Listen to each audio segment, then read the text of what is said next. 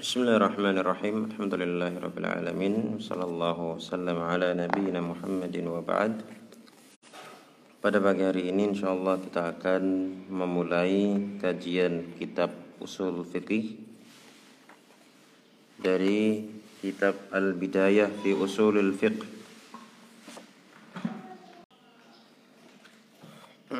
ya, kitab Al-Bidayah fi Usulul Fiqh merupakan kitab dasar ilmu usul fikih yang ditulis oleh Fadilatul Syekh Wahid Ibnu Abdissalam Bali hafizahullah taala.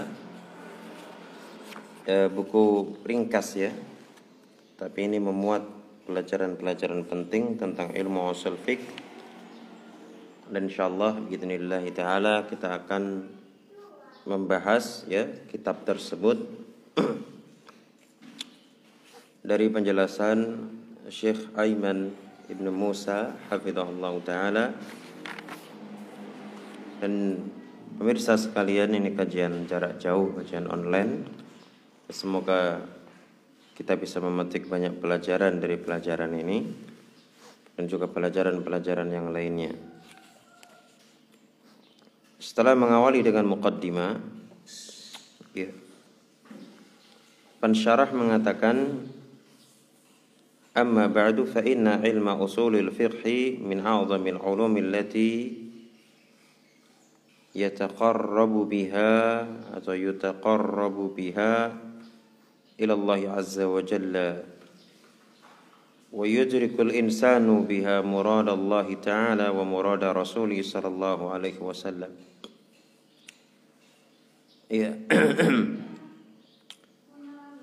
علم أصول الفقه merupakan ilmu atau di antara ilmu yang paling agung yang dengan itu seseorang bisa mendekatkan diri kepada Allah Subhanahu wa taala. Allati yataqarrabu biha ila Allah. Wa yudrikul insanu biha. Dan dengan ilmu usul fikih tersebut seseorang akan bisa mengetahui murad Allah, keinginan Allah wa murad rasulihi dan keinginan rasulnya sallallahu alaihi wasallam. Allah azza wa jalla qad amarna bitadabburil Qur'an. Allah Subhanahu wa taala memerintahkan kita untuk memperhatikan ayat Al-Qur'an. Faqala Allah berfirman, "May yuridillah afala yatadabbaruna al-Qur'an?" Apakah mereka tidak memperhatikan Al-Qur'an? Am ala qulubin aqfaluha? Apakah terhadap hati-hati itu ada penutup-penutupnya? Wan nabiy sallallahu alaihi wasallam qad akhbara annahu man yuridillahu bi khaira yufaqihu fid din. Dan Nabi sallallahu alaihi wasallam telah mengabarkan barang siapa yang diinginkan oleh Allah azza wa jalla satu kebaikan Man yuridillahu bi khaira yufaqihu fid din. Barang siapa yang Allah Azza wa Jalla inginkan kebaikan padanya, maka Allah akan menfaqihkan dia, menfahamkan dia dalam urusan agama. ya. Kata pensyarah, wa ilmu usulil fiqh mukammilun li ilmil fiqh. Ilmu usul fiqh ini menjadi penyempurna ilmu fiqh. Fala yastaghni anhu faqihun dan seorang faqih dia la yastagni anhu sangat membutuhkannya. Sangat membutuhkannya. Id huwa yutammimu lahu hadzal ilma. Karena ilmu usul fikih ini menyempurnakan ya id huwa yutammimu lahu hadzal ilma. Karena ilmu usul fikih ini ya menyempurnakan ilmu fikih untuk sang faqih jadi di sini uh, pemirsa sekalian, seorang faqih, seorang ahli fikih, ya, ahli fikih. Ini kita sudah ada ya pelajaran tentang fikih apa yang dimaksudkan dengan fikih. Nah, ahlinya itu namanya faqih. Seorang ahli fikih itu dia sangat membutuhkan ilmu usul fiqh. Ya. Kenapa? Tadi disampaikan bahwa ilmu usul fiqh ini menjadi penyempurna ilmu fikih ya. Maka seorang ahli fikih dia tidak bisa kecuali seorang ahli fikih pasti membutuhkan ilmu usul fikih. Karena ilmu usul fikih ini akan menyempurnakan ilmu dia. Akan menyempurnakan ilmu dia Seandainya dia tidak memahami ilmu fikih, ilmu usul fikih, ah, itu tidak sempurna pengetahuan dia. Ya, karena memang ilmu fikih dan ilmu usul fikih itu sesuatu hal uh, yang mana ilmu usul fikih ini menyempurnakan ilmu fikih. وسوف نتكلم اليوم إن شاء الله تعالى في هذه المحاضرة عن عدة مسائل dan pada hari ini insya Allah kita akan membicarakan pada hari ini insya Allah pada muhadarah ini pada apa itu namanya pertemuan ini kita akan membicarakan iddat masail beberapa permasalahan. Ya. Al-mas'alatul ula permasalahan yang pertama ta'rifu usulul fiqh pengertian dari ilmu usul fiqh. Al-mas'alatus tsaniyah masalah yang kedua mawdu' usulul fiqh ya pembahasan dari ilmu usul fiqh Al-mas'alatu salisa permasalahan yang ketiga, hukmu ta'allumi usulil fiqh. Hukum mempelajari ilmu usul fiqh. Ya. Kemudian al-mas'alatu rabi'ah permasalahan yang keempat, fawaidu ta'allumi usulil fiqh. Faidah mempelajari ilmu usul fiqh. Al-mas'alatul khamisah permasalahan yang kelima, masadiru usulil fiqh. Ya sumber-sumber pengambilan ilmu usul fiqh. Ya. Kemudian al-mas'alatu sadisu permasalahan yang keenam nasyatu ilmi usulil fiqh. Ya, perkembangan ilmu usul fiqh. Ya. Al-mas'alatu sabi'atu permasalahan yang ketujuh awwalu man kataba fi ilmi usulil fiqh. Orang yang pertama kali menulis ilmu usul fiqh. Ya. Al-mas'alatu samina permasalahan yang keenam. Turuqut ta'lifi fi metodologi penulisan ilmu usul fiqh ya. Metodologi penulisan ilmu usul fiqh. Kemudian al-mas'alatu tasi'ah permasalahan yang kesembilan at-ta'rifu bil kitab alladhi sawfa naqumu bisyarhi bi idznillah. Mengenal atau pengenalan terhadap kitab yang nanti kita akan uh, mensyarahnya ya dengan izin Allah Azza wa Jalla. Al-mas'alatul ula sekarang permasalahan yang pertama usulul fiqh ya. Pengertian ya usul fiqh ya. Ta'rifu ta'rifu usulul fiqh. Masalah pertama. Usulul fiqh yu'arrafu bi'tibarain. Usul fikih didefinisikan didefinisikan bi'tibarain dengan dua model pendefinisian. Ya, atau lebih tepatnya didefinisikan dengan dua tinjauan. Ya, eh, usul al-fiqh yu'rafu yu'arrafu bi'tibarain. Usul fikih didefinisikan dengan dua i'tibar ya.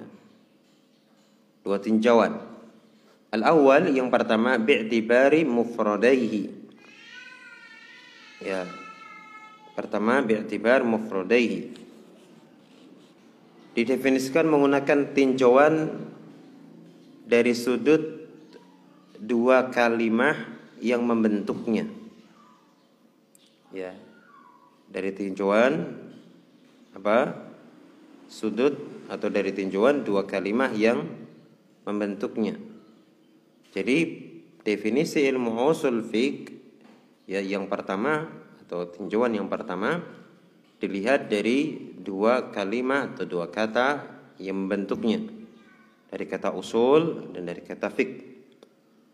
Nah, ini definisinya apa? Dilihat dari kata apa definisi usul, apa definisi apa? Fik. Baik. Fa kalimatu usul jamu aslin. Kalimat usul itu jamak dari asal. Ya, kalimat usul jamak dari apa? Dari asal. والأصل في اللغة أصل الشيء هو ما منه يتكون الشيء أي مادته الأصل في اللغة الأصل secara bahasa Ini bahasa Arab, bahasa Arab. Aslu syai asal sesuatu. Aslu syai asal dari sesuatu. Huwa ma minhu yatakawanu syai. Huwa ma minhu yatakawanu syai. Sesuatu yang darinya terbentuklah sesuatu yang lain. Ya. Sesuatu yang darinya terbentuklah sesuatu yang lain. Ya, maka sesuatu yang pertama ini namanya apa? Usul. Asal. Ay madatuhu. Madatuhu bahannya. Bahannya.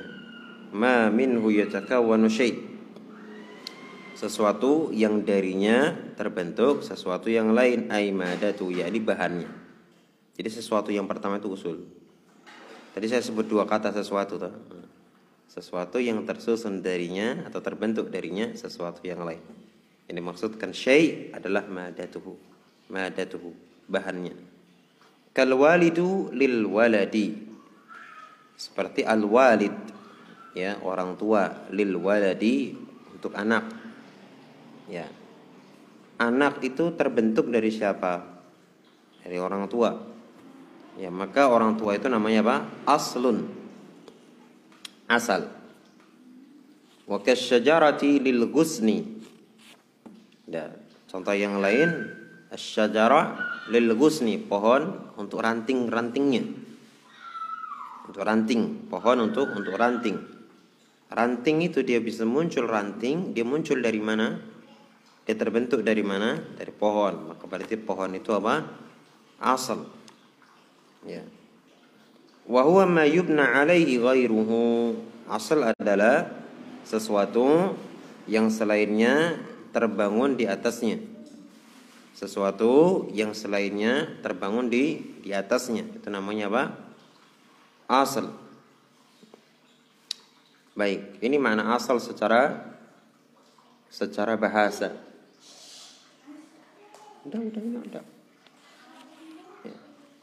Wal aslu fil istila ya, maka dikatakan eh, pondasi itu apa? Aslul jidar. Ya, karena tembok-tembok terbangun di atasnya. Tembok-tembok terbangun di atasnya. Iya.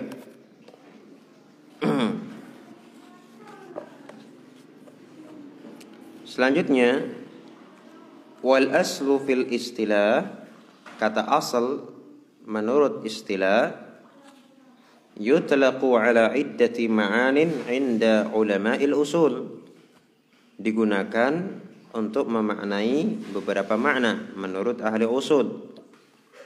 Jadi ulama ahli usul ya mereka menggunakan kata aslu untuk memaknai beberapa hal. Fayutlaqu kalimatu al-asli wa yuradu biha dalil ya. Kalimat asal digunakan dan yang dimaukan dengannya adalah ad-dalil. Jadi kalimat al-asal bermakna ad-dalil maknanya dalil. Qawlu al-usuli al-aslu fi hadhihi al-mas'alah al-kitabu maka ucapan seorang ahli usul al aslu fi hadhil mas'alati al kitabu ya. Asal permasalahan ini adalah al kitab. Ya. Maknanya apa? Dalil permasalahan ini adalah al kitab. Ya. Wa faqih demikian pula ucapan seorang ahli fikih al aslu wujubus salati atau al aslu uh, aslu wujubis salati الأصل لوجوب الصلاة قوله تعالى وأقيموا الصلاة.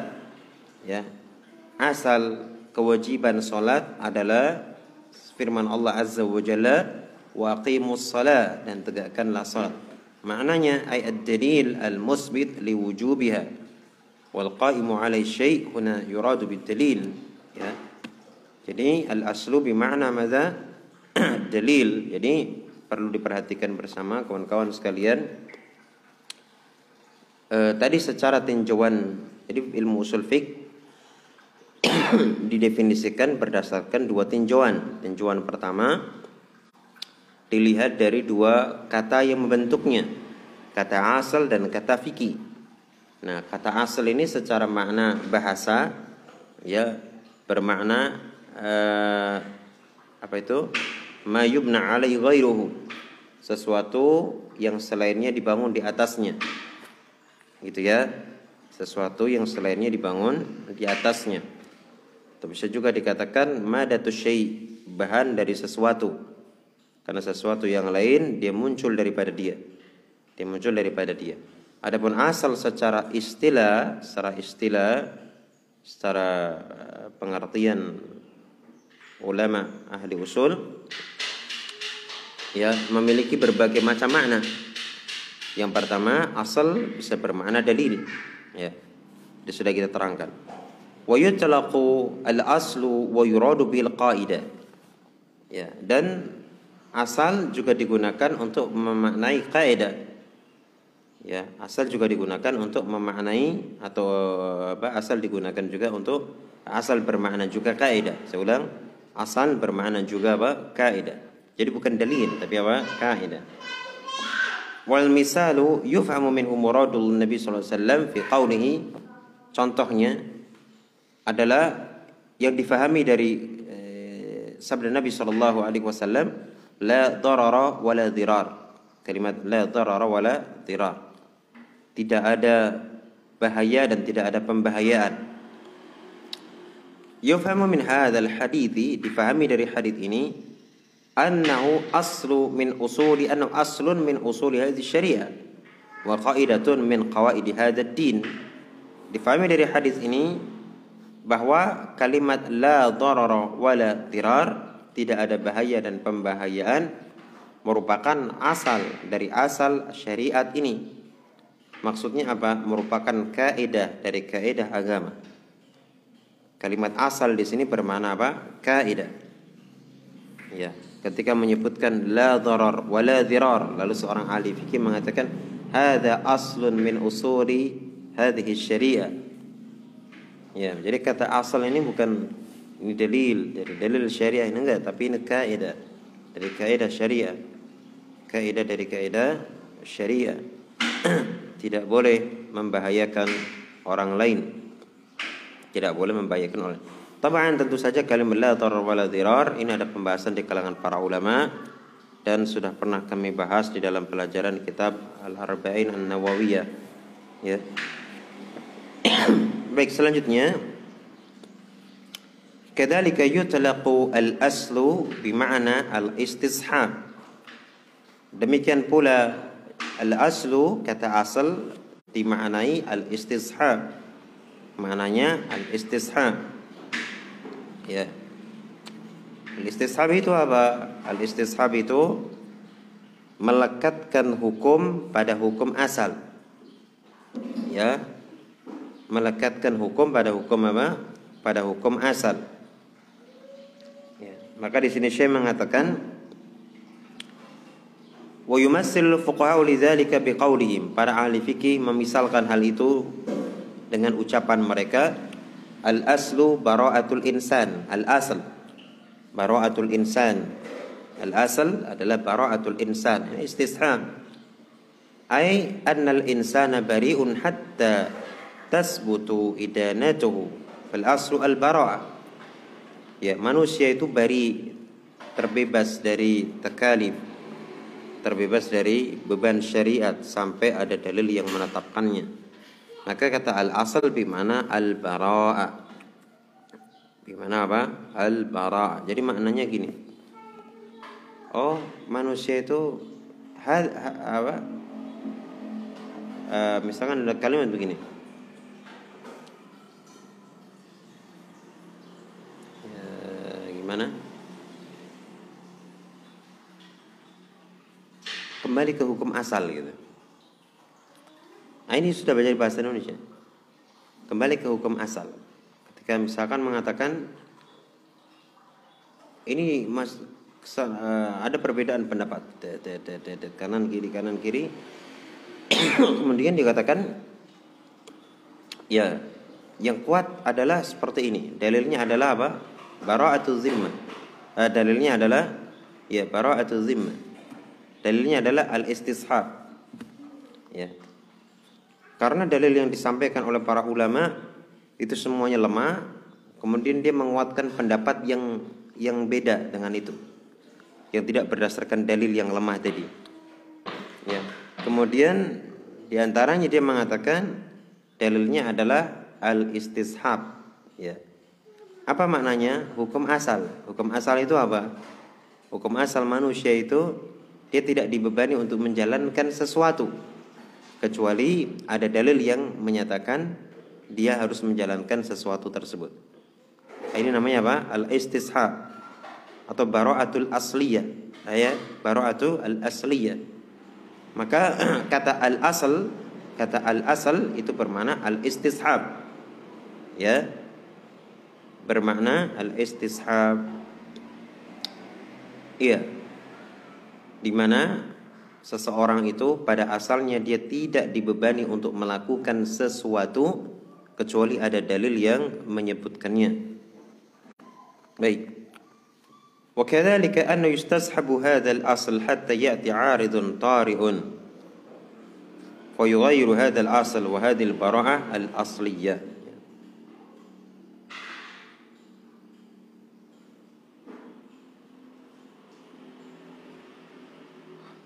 Wakadzalika dan demikian pula anna yustashabu dia diistishab anna yustashabu hadzal asal bahasanya diistishab ke asal ini.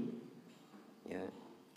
Yakni tadi yang saya sampaikan ya. Asalnya dia tidak tidak ada beban menjalankan suatu amaliyah tertentu. Asalnya seperti itu. Memang manusia itu mukallaf ya. Manusia itu mukallaf. Dia diberi beban syariah tapi untuk menjalankan aturan tertentu, amalan tertentu pada asalnya manusia itu bara'atu zimmah atau bara'atul asliyah. Asalnya dia tidak diberi beban, beban untuk menjalankan hal tersebut sampai ada dalil yang menyatakannya. Makanya sebagian ulama, sebagian ulama mengungkapkan dengan kata bara'atul asliyah atau al-istishab. Maka saya di sini mengatakan hatta ya'ti hatta ya'ti 'aridun tari'un. Asalnya manusia itu dia tidak diberi beban untuk menjalankan sesuatu.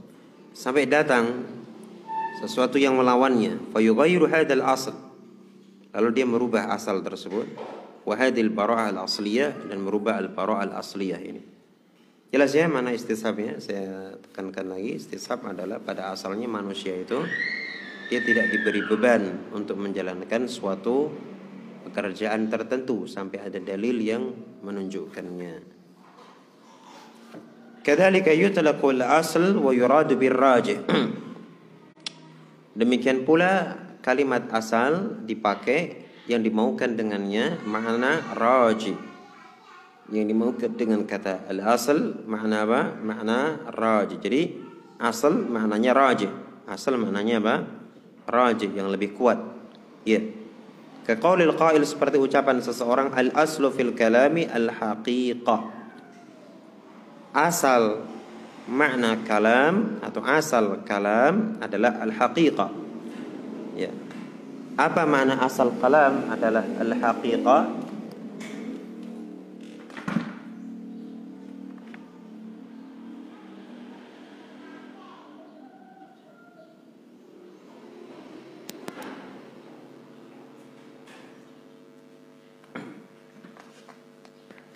Apa makna kalam? Asal makna kalam adalah al-haqiqah yakni ar-rajih yang kuat.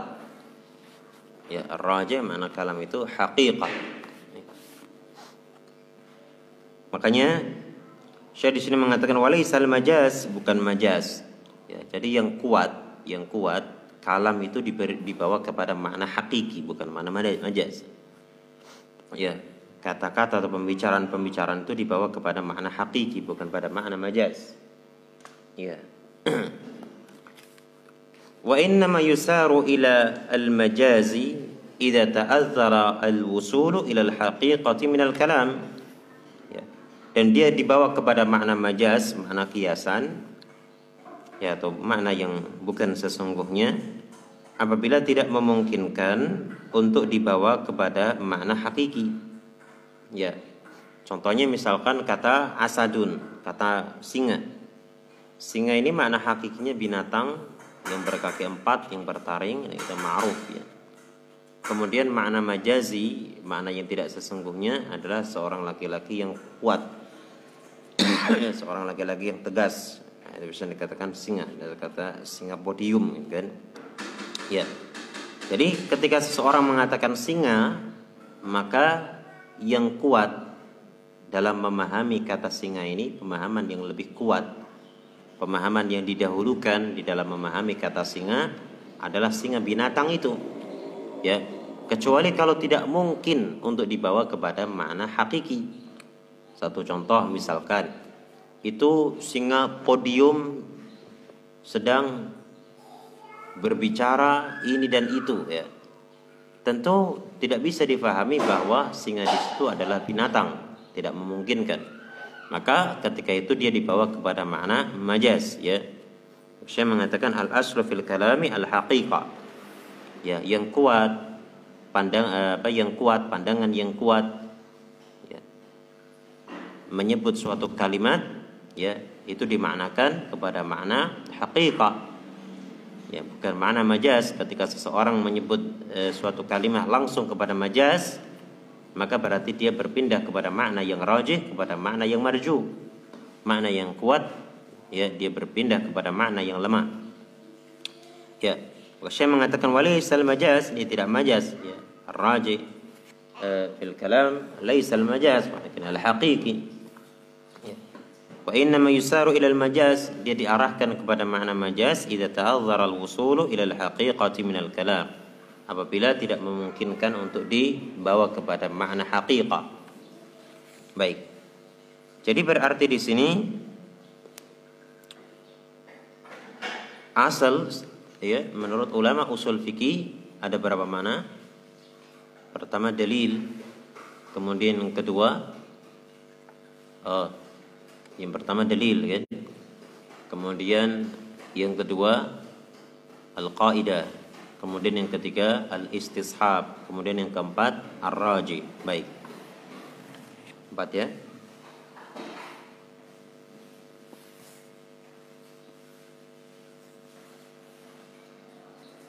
Kemudian selanjutnya wal fiqh. Sekarang kalimat yang kedua, masih tinjauan pertama. Ditinjau pengertian usul fikih tinjauan pertama ditinjau dari dua kalimat yang membentuknya. Kata al-fiqh Wa amal fik fil lughah al fahmu. Adapun fikih secara bahasa bermakna al fahmu, pemahaman. Kama qala ta'ala sebagaimana Allah Ta'ala firmankan, qalu ya Syuaib ma nafqahu katsiran mimma taqul. Mereka berkata, "Wahai Syuaib, ma nafhamu katsiran mimma taqul." Tidaklah kami memahami kebanyakan apa yang kau ucapkan. Wahai Syuaib, tidaklah kami memahami uh, kebanyakan apa yang kamu ucapkan. Ay ma nafhamu min kalamika hadza aktsarahu. Yani kami tidak memahami ucapanmu ini banyak kebanyakannya. Kami tidak memahami ucapanmu ini kebanyakannya. Jadi kata nafqah bermakna nafham. Wa qawlu ta'ala demikian pula firman Allah taala, "Fama li haula'il qaumi la yakaduna yafqahuna haditha." Ya. Mengapa kaum itu hampir-hampir tidak memahami pembicaraan? Eh, ayafhamuna hadits Nabi SAW yakni tidak memahami pembicaraan Nabi Shallallahu Alaihi Wasallam. Wal fiqhu fil istilah, adapun fikih secara istilah, ma'rifatul ahkam syar'iyyah allati tariquha al ijtihad. Fikih secara istilah, ini definisi macam-macam di kalangan ahlul ilmi ya. Kami disampaikan di sini oleh Syekh Ma'rifatul ahkam syar'iyyah allati tariquha al-ijtihad. Fikih adalah pengetahuan hukum-hukum syariat, ya, pengetahuan hukum-hukum syariat allati tariquha al-ijtihad, yang caranya dengan berijtihad. Yang caranya dengan berijtihad. Ya. Jadi pengetahuan terhadap hukum-hukum syariat allati tariquha al-ijtihad, yang caranya adalah dengan apa? berijtihad. Baik.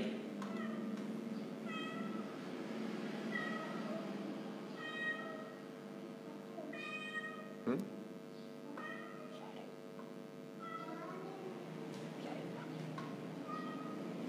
Baik.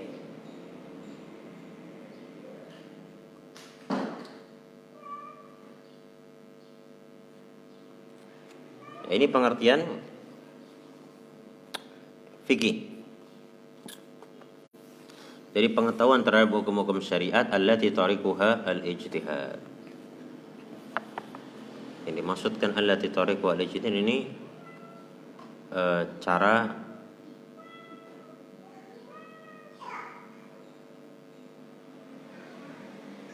ya, jadi maksudkan karena fikih itu memang produk ijtihad gitu ya pengetahuan terhadap hukum-hukum syariat yang mana hukum-hukum syariat ini diperoleh dari jalan ijtihad itu maksudnya. Ya maksudnya seperti itu. Karena memang fikih itu produk ijtihad. Ya produk ijtihad sesuatu yang diambil dari ijtihad. Makanya kalau sebagian ulama mendefinisikan kata fikih ma'rifatul ahkam syar'iyyah al-amaliyah bi adillati tafsiliyah. Pengetahuan terhadap hukum-hukum syariat ya yang sifatnya amaliyah dengan dalil-dalilnya secara terperinci. Itu ilmu fikih. Dan ini didefinisikan pengetahuan hukum-hukum syariat yang tarikuha, tariqahnya atau jalannya itu melalui ijtihad. Yani hukum-hukum fikih hukum-hukum fikih itu diketahui berdasarkan ijtihad. Baik. Seorang menghasilkan produk fikih ya. Produk hukum agama itu dari ijtihad. Apa itu ijtihad? Itu nanti ada pembahasannya sendiri. Ada pembahasannya sendiri. Ya, sehingga kita sering mendengar bahwa kalau dalam masalah ibadah, eh, masalah akidah itu nggak ada ijtihad di situ. Nggak ada ijtihad. Kalau dalam masalah fikih itu ada ijtihad. Ya, makanya kalau dalam masalah fikih ada perbedaan pendapat, perbedaan pendapat. Kenapa sampai ada perbedaan pendapat di kalangan para ahlul ilmi ya tentang suatu permasalahan hukum? Karena mereka memang menyimpulkan hukum ini berdasarkan ijtihad, pengerahan kemampuan untuk memahami dalil. Ya. Dan ini di dalam ilmu fikih terdapat ijtihad.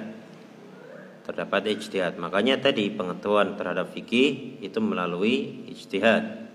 Orang bisa mengetahui fikih melalui ijtihad. Beda dengan akidah, enggak ada perbedaan dalam masalah akidah. Nah, seandainya ada perbedaan dalam masalah akidah maka yang satu betul yang satu salah. Karena apa? Ulama mengatakan akidah la majala fil ijtihad. Ya tidak ada tempat untuk berijtihad di situ. Jelas ya ilmu fikih itu cara mendapatkannya cara memahaminya dengan dengan apa? Dengan berijtihad. Wa amma bil i'tibari tsani adapun melalui tinjauan yang kedua fa bi'tibari kaunihi laqaban li hadzal fannil muayyan ditinjau dari eh, keadaan atau ditinjau dari nama ilmu ini sendiri. Ya, ditinjau dari nama ilmu usul fikih ini sendiri. Jadi karena dia sudah menjadi fan muayyan. Sudah menjadi apa? Fan muayyan, cabang ilmu tertentu, maka coba kita lihat apa pengertian dari cabang ilmu ini. Kalau tadi kan dilihat dari dari sudut yang berbeda.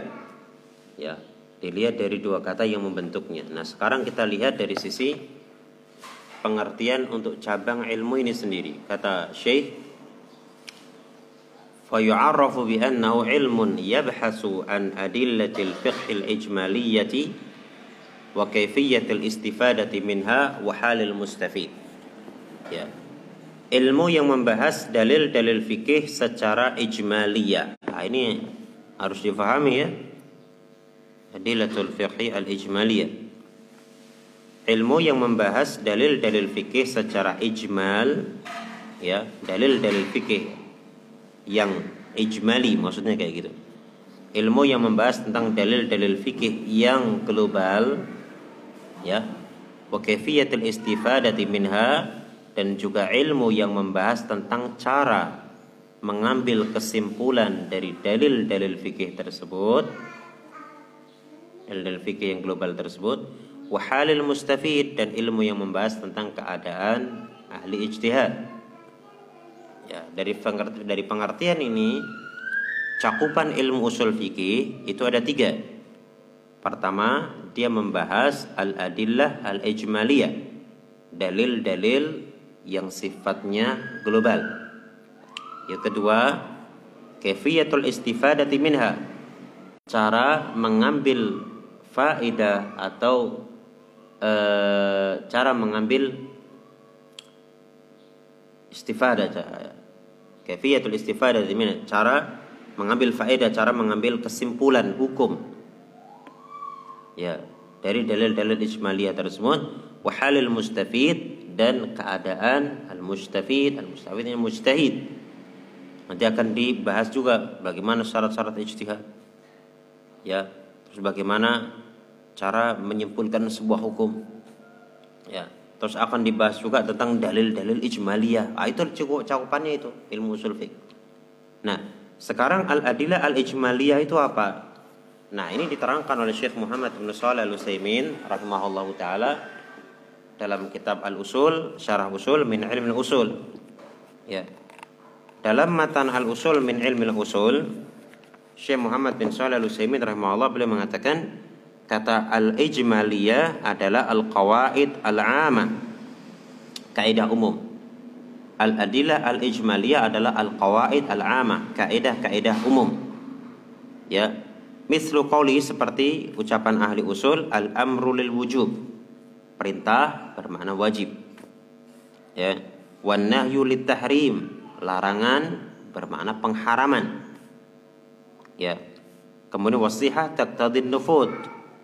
Kalau itu sah, konsekuensinya ya berlanjut. Gitu ya. Fa kharaj bil adilah tafsiliyah. Ya, nah ini jelas ya. Jadi makna al-adilah uh, al-ijmaliyah adalah al-qawaid al-'amah kaidah-kaidah umum. Ya, kaidah-kaidah umum seperti misalkan ucapan perintah itu bermakna wajib. Nah, ini ada di dalam ilmu usul fiqh. Ya, makanya sebagian para ahli di dalam menjelaskan kalimat ini al-adilah al-ijmaliyah al-adilah al-ijmaliyah adalah dalil-dalil global. Ya, seperti Syekh uh, siapa Sa'ad As-Sasri dalam syarah usul min ilmu usul juga seperti misalkan tentang uh, seluk beluk yang ada di dalam Al-Quran. Ya seluk beluk yang ada di dalam Al-Quran. Itu dibahas. Jadi sebagian menyebutkan dalil-dalil global dalil-dalil umum itu ya satu Quran. Quran itu dalil apa ada ya jelas dalil ya.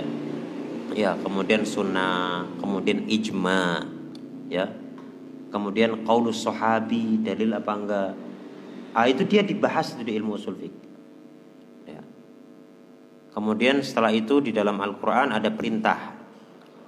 Nah perintah ini bermakna apa? Wajib apa enggak? Ya. Kalau perintah bermakna wajib, nanti ada enggak perintah yang bermakna enggak wajib? Nah, itu dibahas di situ. Ya, sehingga nanti ada kesimpulan al aslu fil amr al wujub hukum asal perintah adalah wajib. Ya, nanti ada juga kaidah ya dia keluar dari hukum asal kalau demikian dan demikian. Ya, sehingga ini menjadi kaidah umum. Kaidah umum ini diterangkan di dalam ilmu usul fikih. Diterangkan di dalam ilmu usul fikih. Baik. Jelas ya al-adillah al-ijmaliyah. Dalil-dalil ijmaliyah saya ulang sekali lagi makna dalil ijmaliyah adalah al-qawaid al-amah, kaidah umum. Kaidah umum. Pertama dia membahas tentang dalil-dalil uh, agama ya. Quran. Quran itu seluk beluk cara pendalilannya dibahas di situ. Ya, dia tidak membahas maka uh, dia tidak membahas dalil khusus. Dalil khusus itu maknanya al-adillah tafsiriyah saya terangkan lagi biar lebih jelas. Ya, al-did apa itu namanya? Wa bididdiha tatabayyanul asya'. Ketika kita menjelaskan lawannya maka insya Allah akan jelas. Nah, ada al-adilah al-ijmaliyah, ada al-adilah at-tafsiliyah. Ada dalil-dalil global dan ada dalil-dalil tertentu, terperinci. Nah, kalau dalil terperinci itu maksudnya gini, persoalan ini dalilnya ini. Ya, ketika wudhu misalkan, wudhu itu mengusap mengusap rambut, ya, mengusap kepala, basuh wajah. Itu dalilnya ada soal Maidah ya, ayyuhalladzina amanu idza kuntum ila sholati faghsilu wujuhakum dan seterusnya. nah, ini disebut dengan adillah at-tafsiliyah dan ini pembicaraannya orang ahli fikih, pembicaraan di ilmu fikih. Ya. Kalau usul fikih itu dalil-dalil global, Dalil global itu kaidah-kaidah umum yang dibahas. Ya, termasuk juga dalil global adalah Quran itu sendiri, hadis itu sendiri, kemudian ijma, qiyas, itu dalil global. Dan dia bahas itu ngumpleknya di situ. Dan dia tidak menyentuh dalil-dalil tafsiliyah. Tidak menyentuh dalil-dalil tafsiliyah. Dalil tentang tentang apa kewajiban sholat ini dalil tentang kewajiban puasa dia nggak nyentuh itu kecuali untuk per, untuk contoh saja kecuali untuk contoh saja. Ya, yang dibahas di situ adalah kaidah-kaidah umum, ya kaidah-kaidah umum eh, seperti misalkan perintah bermakna wajib, larangan bermakna haram, gitu kan? Nah nanti perintah bermakna wajib, kapan perintah itu tidak bermakna wajib? Wah itu nanti diterangkan. Ya kalau ada korina, ya akan diterangkan eh, perintah itu bentuknya apa aja ya lafat-lafat yang menunjukkan perintah itu apa aja ya. nah itu ini diterangkan di ilmu usul Wallahu taala alam saya kira jelas ya insyaallah. Saya mengatakan fahuwa majmu'ah. Nah ini fahuwa majmu'ah min al-qawaid allati tubayyinu lil faqih. Usul fikih ini merupakan kumpulan kaidah. Sama dengan Syekh Utsaimin. Ya. Ilmu usul fikih adalah kumpulan kaidah. Allati tubayyinu lil faqih turuqa istikhrajil ahkam minal adillati syar'iyyah. Yang akan menjelaskan bagi seorang ahli fikih yang akan menjelaskan kepada uh, seorang ahli fikih cara mengeluarkan hukum dari dalil-dalil syar'i.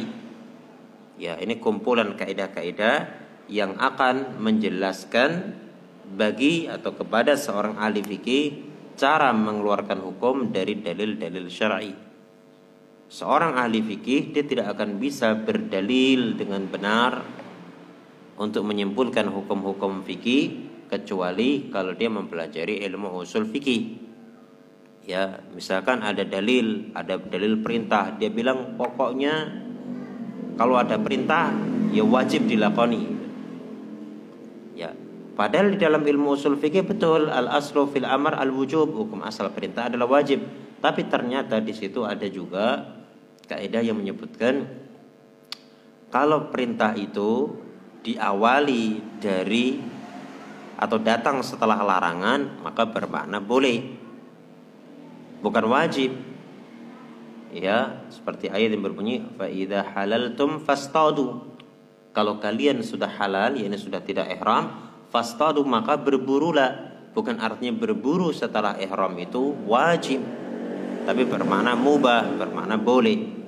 Kenapa? Karena perintah datang setelah adanya larangan.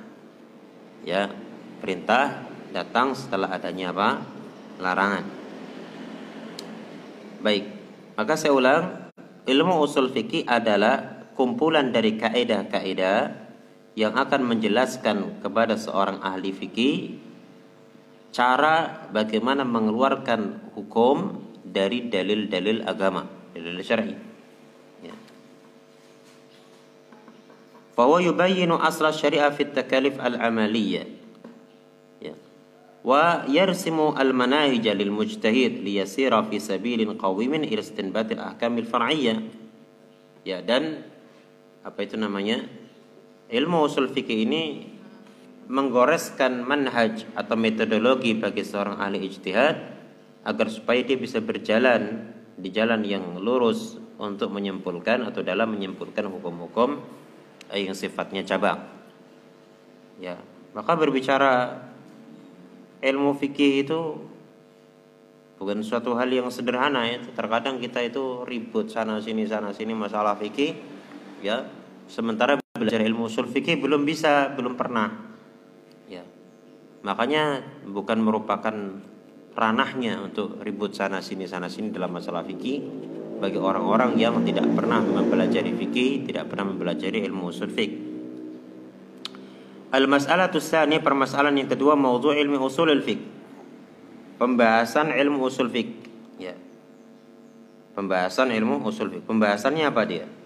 Al-adillatu al-ijmaliyah, dalil-dalil global. Tadi sudah disebutkan ya, al-qawaid am, kaidah-kaidah umum ya yang dengan kaidah itu seseorang mampu untuk mengeluarkan hukum dari dalil-dalil agama.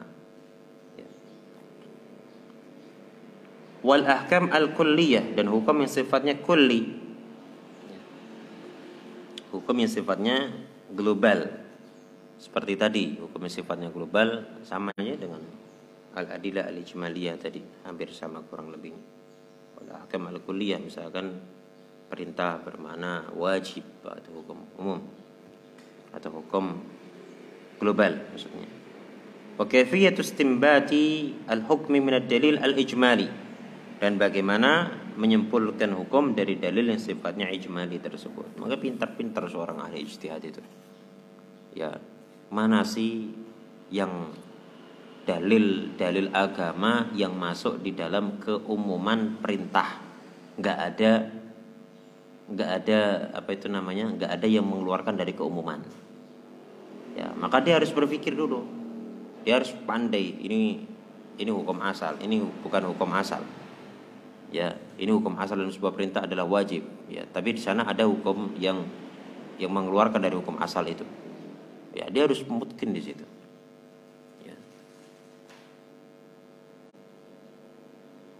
karena ini pembahasan yang musul fikih ya bagaimana seseorang itu menyimpulkan hukum dari dalil yang sifatnya ijmali maka dia harus paham dari ijmali dulu baru setelah itu dia bisa menyimpulkan hukum agama berdasarkan rambu-rambu dalil ijmali tersebut Walidzalika yaqulu ulama oleh karena itu ulama berkata innal usuli yabhasu anil anil awaridil lahiqa li hadhil adillah. Nah, eh, ahli usul dia membahas konsekuensi dari dalil-dalil ini. Ya, membahas konsekuensi dari dalil-dalil agama. Min kauni ama atau apakah dalil itu sifatnya umum am ya atau khos. Istilah-istilah ini am khos ini dibahas oleh ahli usul. Dalil ini am atau khos atau mutlaqah atau muqayyadah atau mujmalah atau mubayyana atau mantuk atau mafhum hakata. Nah, ya itu dalil agama itu. Ada am, dalilnya am, ada dalilnya khas, ada mutlak, ada muqayyad, ya, ada mujmal, ada mubayyan, ada mantuk, ada mafhum. Ya. Nah, ini kadang kita juga juga agak lucu ya orang-orang yang masuk di dalam perdebatan-perdebatan sesuatu ya kemudian sampai nyentong kanan nyentong kiri ya berbicara dalil dalil dalil dalil ya akan tetapi dia tidak memahami hal semacam ini. Ya ini agak jelimet permasalahan ini. Makanya tidak setiap orang itu dia berbicara persoalan agama ya. Tidak setiap orang itu berbicara persoalan agama kemudian dia masuk ke ranah perbedaan pendapat dengan model ngokot ngotot-ngototan ya, mempertahankan pendapat. Ini dalil, ini dalil kamu nggak sesuai dalil, padahal sama-sama sesuai dalil.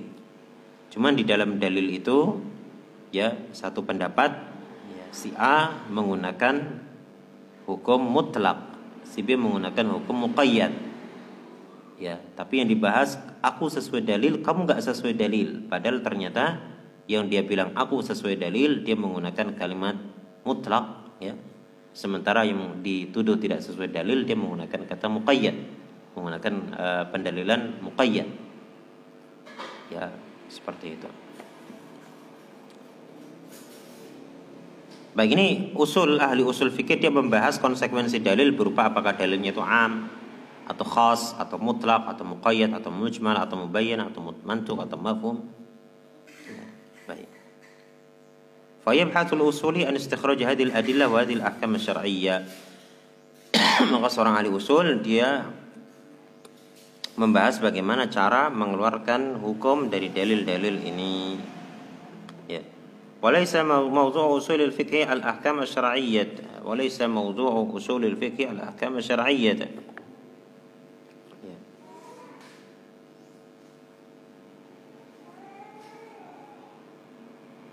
Ya.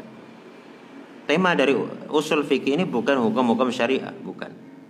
Lihat al-ahkam syariah tamaratul seterusnya.